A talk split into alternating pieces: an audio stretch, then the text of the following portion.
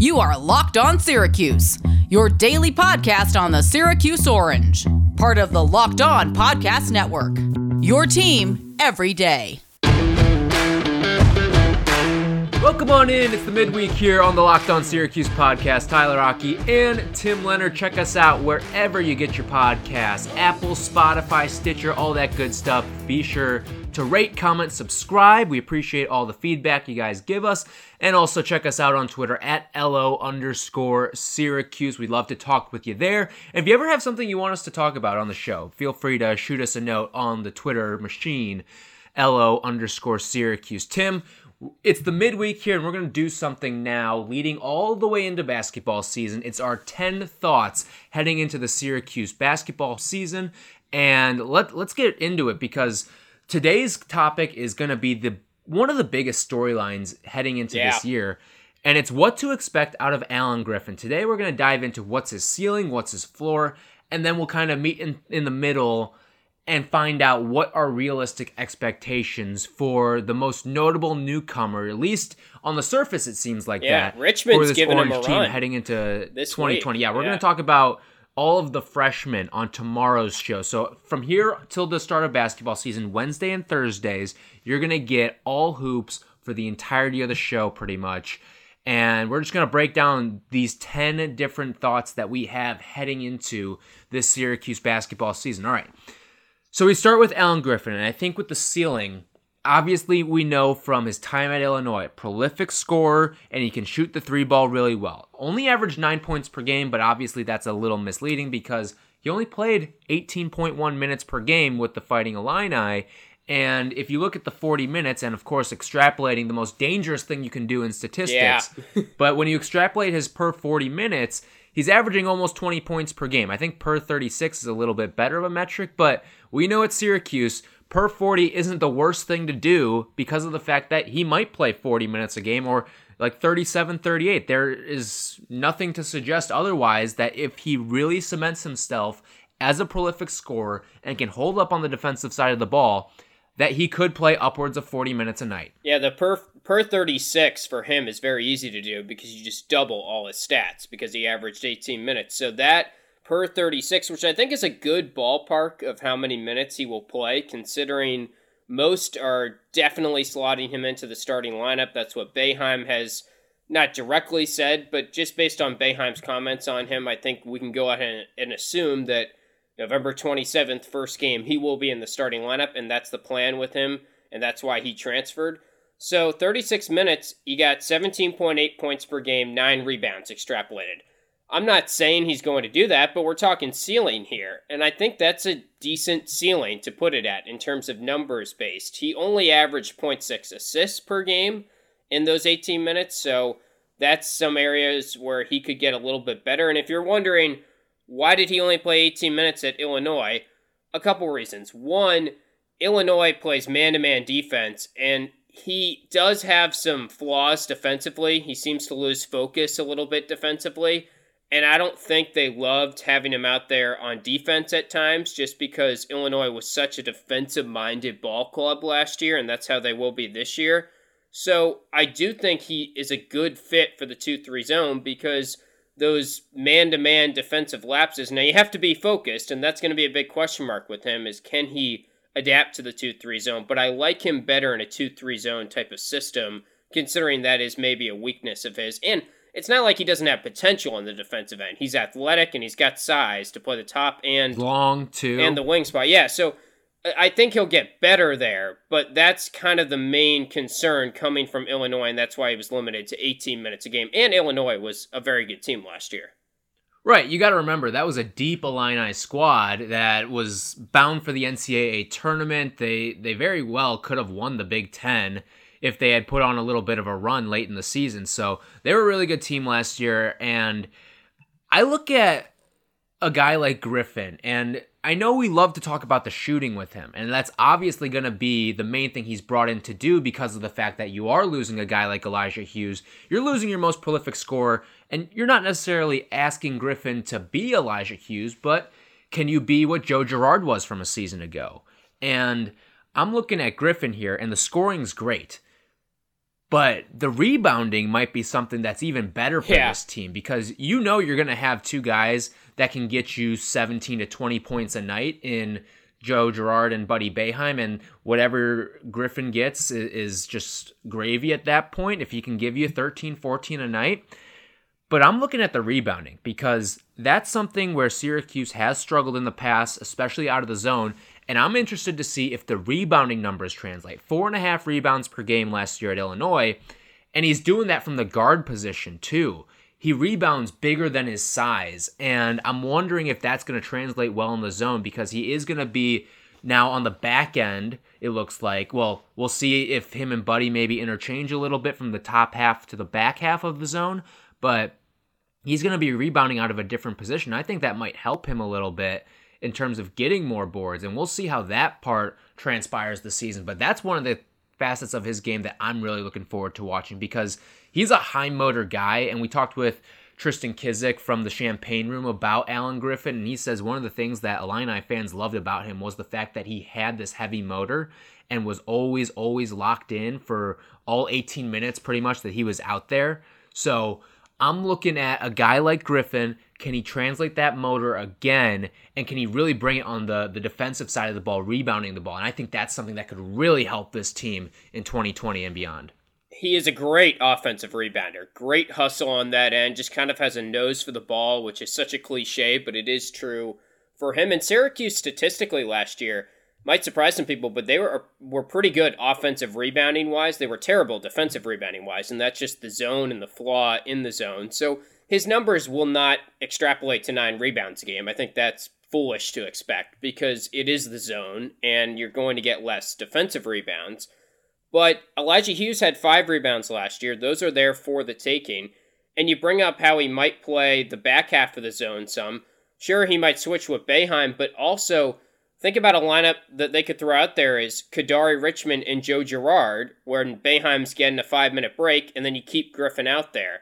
And the fact that he can play both in the back or in the wing position of the zone and the top of the zone is so crucial. And that's really going to determine how much of a asset he can be for Syracuse is how quickly he can learn this 2-3 zone. That's the only thing that leaves you hesitant to jump And that might be him. a little tough too Yeah. because he's coming in weird off season and he might be trying to learn two spots in it. Yeah, it's tough. and that could really help hurt him. But at the same time, if you're Jim Boeheim, you might feel a little bit better with Buddy on that back, and, and you just kind of because he has he has experience on both sides, and let's be honest, he was he was using uh he was learning the two three zone before he was sliding those little discs on his abacus when he was a kid. So when you think about where it might be smarter to put a guy like Griffin, it might be better to put him up at the top. But again, you have to evaluate who your personnel is too. And if you're, I think it would be smarter to just be teaching one side of the zone for a guy like Griffin. But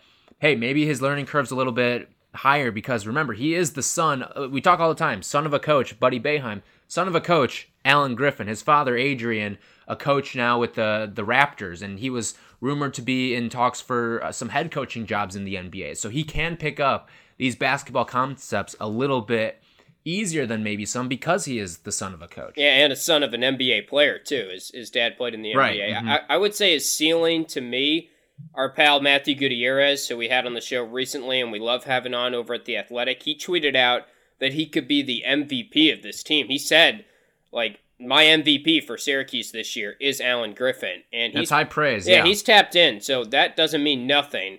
I think that's his ceiling. He could lead this team in scoring. I'm not saying that's going to happen, but we're talking ceiling here. He could get to 17, 18 points a game and just have that Elijah Hughes type season. That that would be the ceiling for me in terms of points. Hey, basketball season less than 30 days away now. Yeah, you heard that right. Less than a month to go until hoops. And that's the perfect reminder for me to tell you that Coors Light is the official beer of watching any sport or team just to drink beer. I know there's no better beer out there to accompany my weekend football watching than Coors Light, and guess what? That's not going to change once hoop season is here.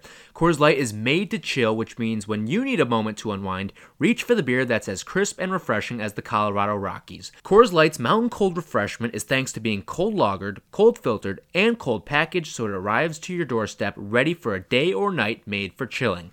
Coors Light is the beer I choose when I need to hit reset, so when you need to unwind, Reach for the beer that's made to chill. Get Coors Light in the new look delivered straight to your doors at get.coorslight.com. Again, that's get.coorslight.com. Celebrate responsibly. Coors Brewing Company, Golden, Colorado. And you know what you could pair that with, Ty, is the best tasting protein bar on the marketplace, Built Bar. One of our favorites on the Locked On Syracuse podcast. Some people probably think we just talk about Built Bar because we have to. I'll admit, I, I had never heard of Built Bar until they partnered with the podcast. But I can speak from experience now. I literally order these things every week. I tell all my friends about them, and I'm not just talking about them because I have to, because these are that good and they're good for you. It's a candy bar that is good for you. You just can't think of anything better. You take the peanut butter flavor, for example, 19 grams protein, 180 calories, that's it, 5 grams sugar, 5 grams net carbs. They're low calorie, low sugar, yet high protein and high fiber. These bars are covered in 100% chocolate very soft, very easy to chew, and they've got 18 amazing flavors that you can pick from. All kinds of good flavors. They've released some new ones cookies and cream, carrot cake. Go to builtbar.com today. Use our promo code locked on. Get you 20% off your next order by using our promo code locked on. Make your customizable box. I promise you will love these things as much as Ty and I do. 20% off by using our promo code locked on at builtbar.com.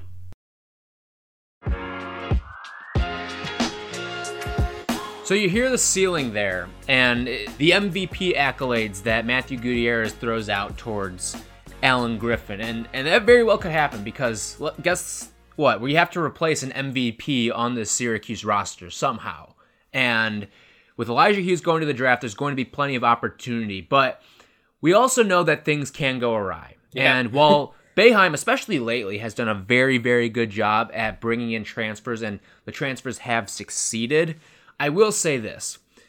When we look at a floor for a guy like Alan Griffin, the bottom could fall out defensively because the one area where you see these transfers and these grad transfers sort of struggle is the defensive side of the ball. When you think about some of these guys who have come in, now I think Elijah was was a solid defender, and I think a lot of it had to do with the fact that he was a super athletic player.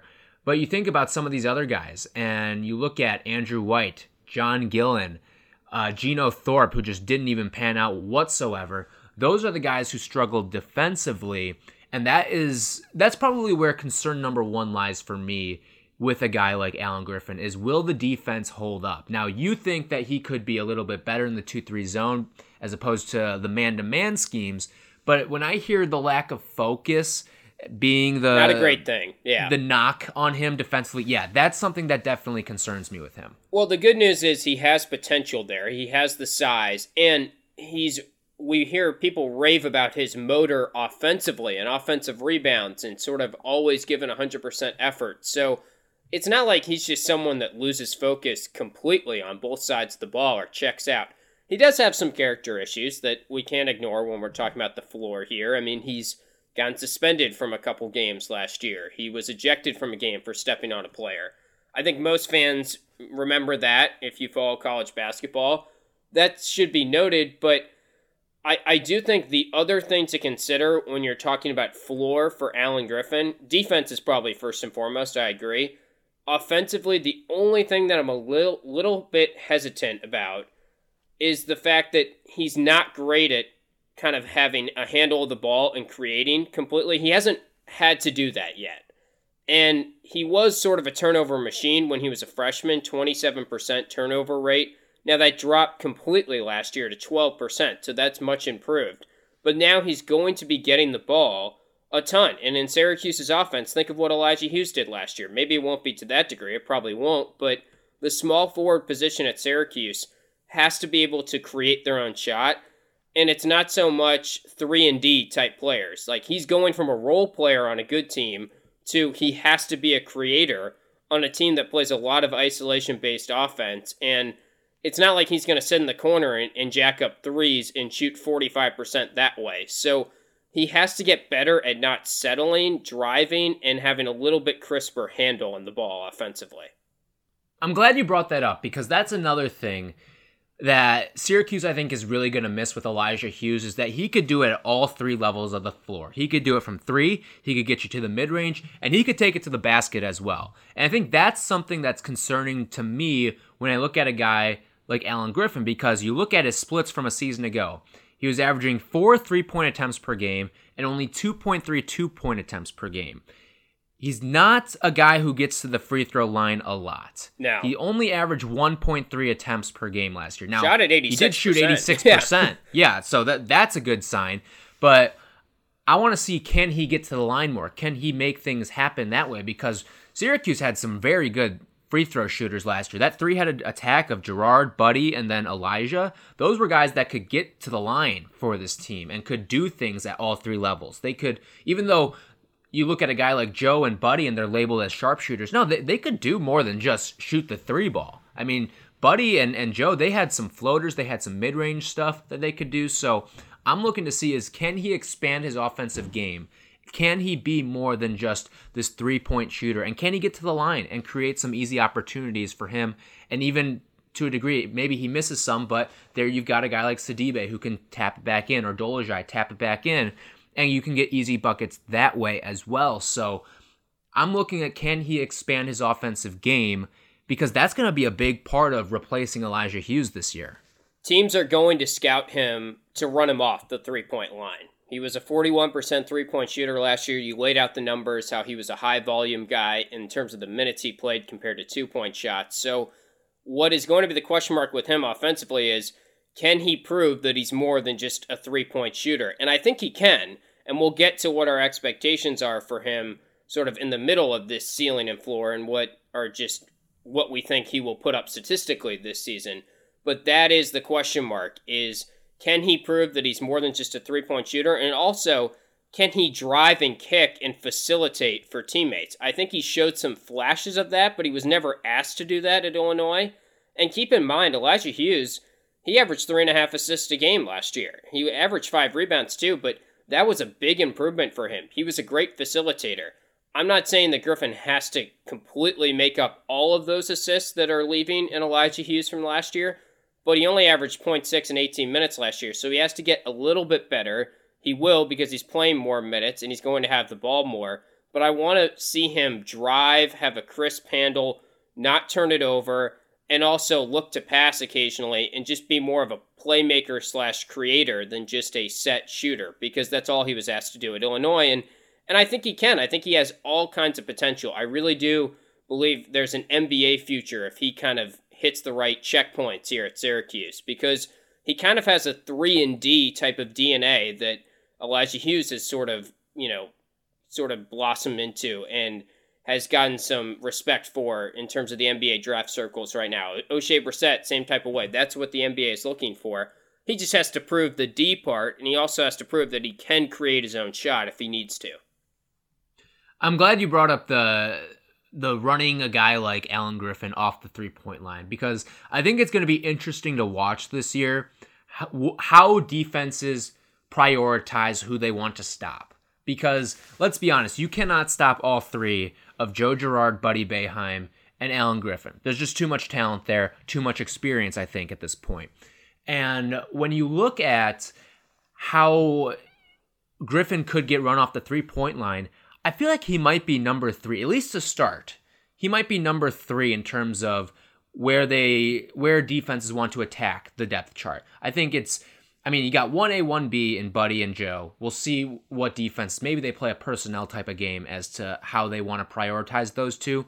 But Griffin, I think, could get a lot of open looks. And it's going to be on Buddy and Joe to also pick up some of those lost assists from Elijah Hughes because you're going to have a guy in Alan Griffin who could be open for a lot of threes. And now it's going to come down to can he consistently prove that he can make those threes? Because remember, his freshman year, he played in 30 games. Now, he, he played under eight minutes a game, but he only shot 30% from three.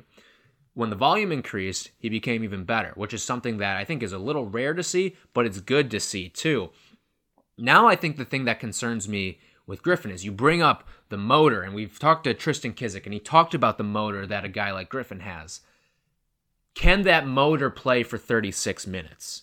That is the next step for him, I Yeah. think, is when he knew he was playing 15 to 20 minutes a night, okay, maybe you're going to bring it a little more for that entire 15 to 20 minutes because you know your your playing time is is very very sparse at that point.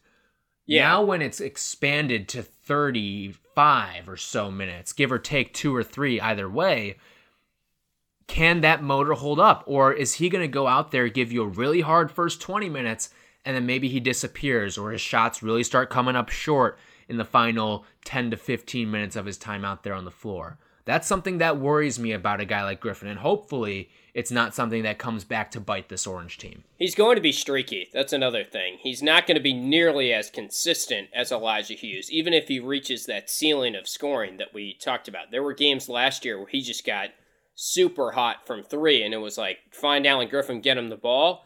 And there were other games where he was kind of just a non factor out there. So, given that, I hope Boeheim gives him kind of a leash this year. And I know some people will be like, oh, he never does that. I think that's kind of a misnomer. I do think when it's a talented player that he knows is going to be needed for the entire season, he will give them sort of opportunity to grow. I totally agree with that. Yeah. That's totally fair. And mm-hmm. and he will only bench a guy if he does something consistently wrong. Like he says you can't keep doing this and then he'll yank him. Like what Jalen Carey was doing, everyone talks about a leash. Well, he was he kept saying don't turn the ball over and he kept turning it over. I thought he mishandled Carey a little bit, but you look back to guys like Eric Devendorf who joined this program or guys that were talented they made mistakes and Boeheim let them grow. Griffin, I think, falls. I mean, look at Joe Girard. Yeah, right. He was far from perfect last year. He was good. Right. He was far from perfect. And Boeheim, I think, will understand that they really need him this year because they're losing Elijah Elijah Hughes. So I think he will give him somewhat of a leash there.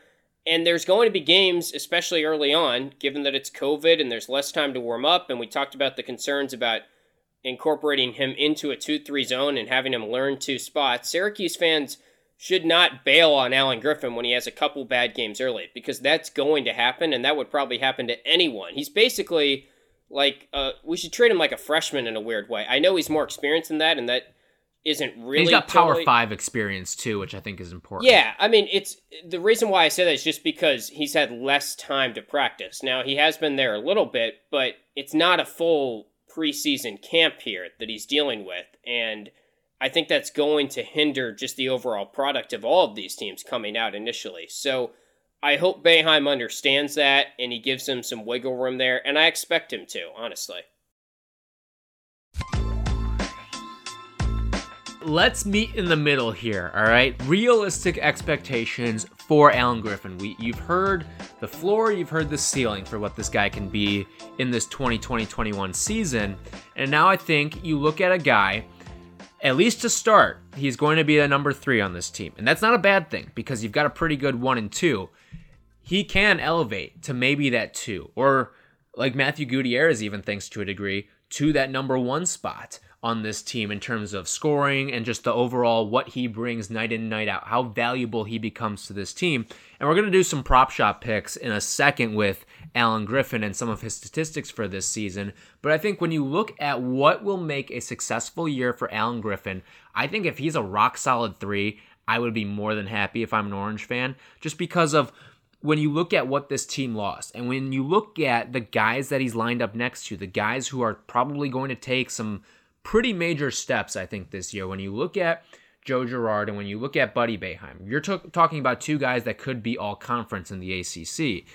If Alan Griffin is playing at an all conference level, this is going to be a very, very good Orange team. But if he's playing at a solid level, like if he's getting you 13 to 15 points a night and he can give you 33 really strong minutes, I think that's a successful season for this kid.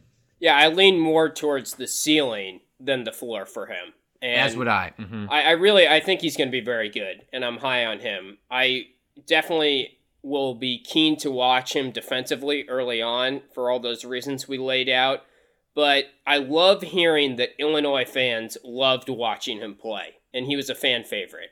And you don't hear that about every player. There are definitely, every program has a couple guys that just shoot bad shots, and some days you love them, some days you hate them. And it's good to hear that he gave motor every single time. Now he's going to have to prove it on the defensive end a little bit, and I think his shot selection needs to improve.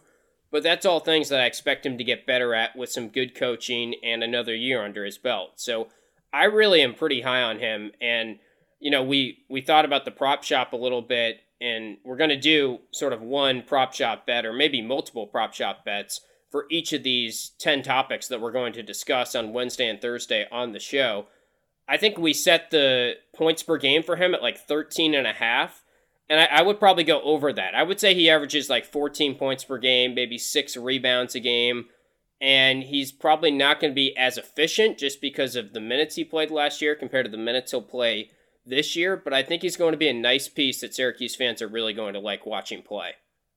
Yeah, I'm looking right now at some of the games where he played a lot of minutes. So when he played north of 25 minutes, so it only happened three times, but they all happened last season. And they came against good teams twice against Michigan State and once against Rutgers. And remember, for those of you laughing right now at, at the Rutgers comment I make, well, Rutgers was a pretty good team. They were a ranked team and they were headed to the NCAA tournament a season ago. I look at his numbers there 14 points, 9 points, and 17 points. So he was good in Big Ten play. He was even better. Yeah, he really was. And yeah. I, am looking at the the three point shooting here. Two of the games he shot 50%, and another he shot 20%. I'm looking at the two point shooting here 0 for 5, 1 for 2, 4 for 4.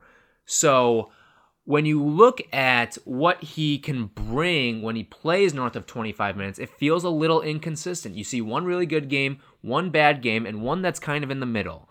And I think it's going to be watching what he can do over the course of a season where he's consistently playing 30 plus minutes a night. And when I watch Alan Griffin and when I, I'm setting expectations for him, it's really a giant question mark. And I lean, I'm like you, I lean more towards his ceiling than his floor. But the one thing about his floor is can he bring it for all 30 plus minutes that he's out there? And I think that alone really has an influence on what his ceiling will be. Yeah, and when you compare him to the other two guys on the perimeter, Girard and Boeheim, he is going to have games. He might actually take over more games this year and lead Syracuse in scoring more often this year than Buddy or Joe. I would say Buddy for you could make that case because Buddy I think is going to score less than Joe. Now that might be a little bit of a controversial take, and we'll probably get to that as we progress towards the season here. But he's going to have games because of his ceiling where he just looks great. And then he's going to have games where he's bad. And Buddy and Joe have not hit their ceiling yet because they're still young, Joe especially.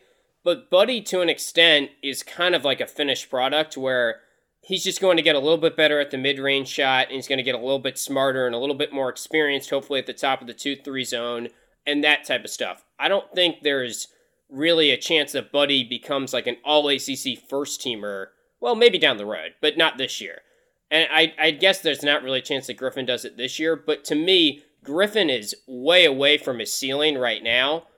Buddy and Joe are kind of like almost to their ceiling in a weird way. And I think that just goes back to the athleticism and the fact that we haven't really seen Alan Griffin in this type of role so far in his college career.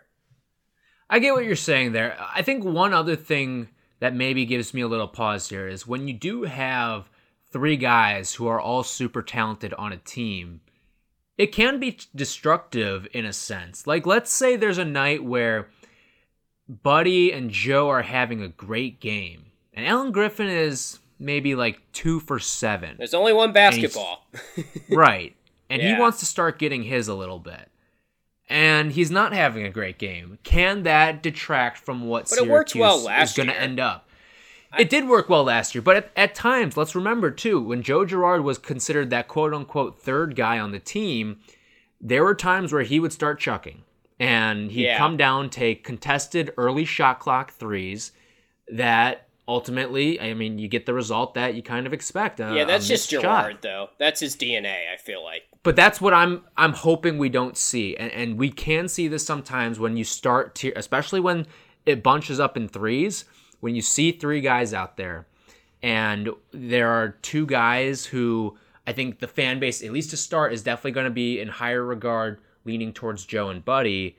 And Alan says, I want to be considered one of those one or twos. Yeah. And he, I think as long as he can stay away from that, and, and I'm not saying this is a character flaw in him because frankly, I, I know nothing. I just, I've seen it before in basketball where there's a third guy who wants to be considered one of the one or twos, and it can destroy teams. And you just hope that doesn't happen with the Syracuse team. All right, before we wrap up, Uh, I'm going over on 13 and a half points, and then we set the over under for his three point percentage at 37%. I'm very torn on this one. I'll take the slight under just because I think he, sh- he shoots at like 36.2 and shoots a lot of volume. Where do you lean? I'm I'm actually exactly with you. I think Okay. he is going to go over that 13 and a half. He might get like 13.7, maybe 14 this year. A- And again, his ceiling I shouldn't say ceiling, but would it shock me if he goes out and gets 17 a night? No, it Yeah. wouldn't because he's that talented of a player. I will also say though, I, I agree with you. I think the volume eventually is going to kick in with him because sure, he goes from shooting one and a half in his freshman season. Now he's going to shooting four in his sophomore season. And in his junior season, we could see him shoot six. And I would say that he's a guy who the volume could maybe hurt his percentages a little bit, but that's not necessarily a bad thing. I mean, it's the old Mark Titus adage you should never shoot 50% from three because if you are shooting 50% from three, that means you stop shooting at some point. And it, in a sense, you're hurting your team to a degree by not continuing to shoot from three. So I think the numbers maybe dip a little bit, but it's only because the volume is going to go up. I would say that the effectiveness of his three point shot is going to be just as good, if not better, from his previous two seasons with Illinois. Yeah, I like that he shot a lot of transition threes last year too, because that's where Syracuse gets a lot of looks. They're really good in transition, so I think he could be an asset in transition this year as well. Yeah, that little step in, catch three on- Yeah. on, a dribble handoff or Elijah something like loved that. He could be really, really good. All right.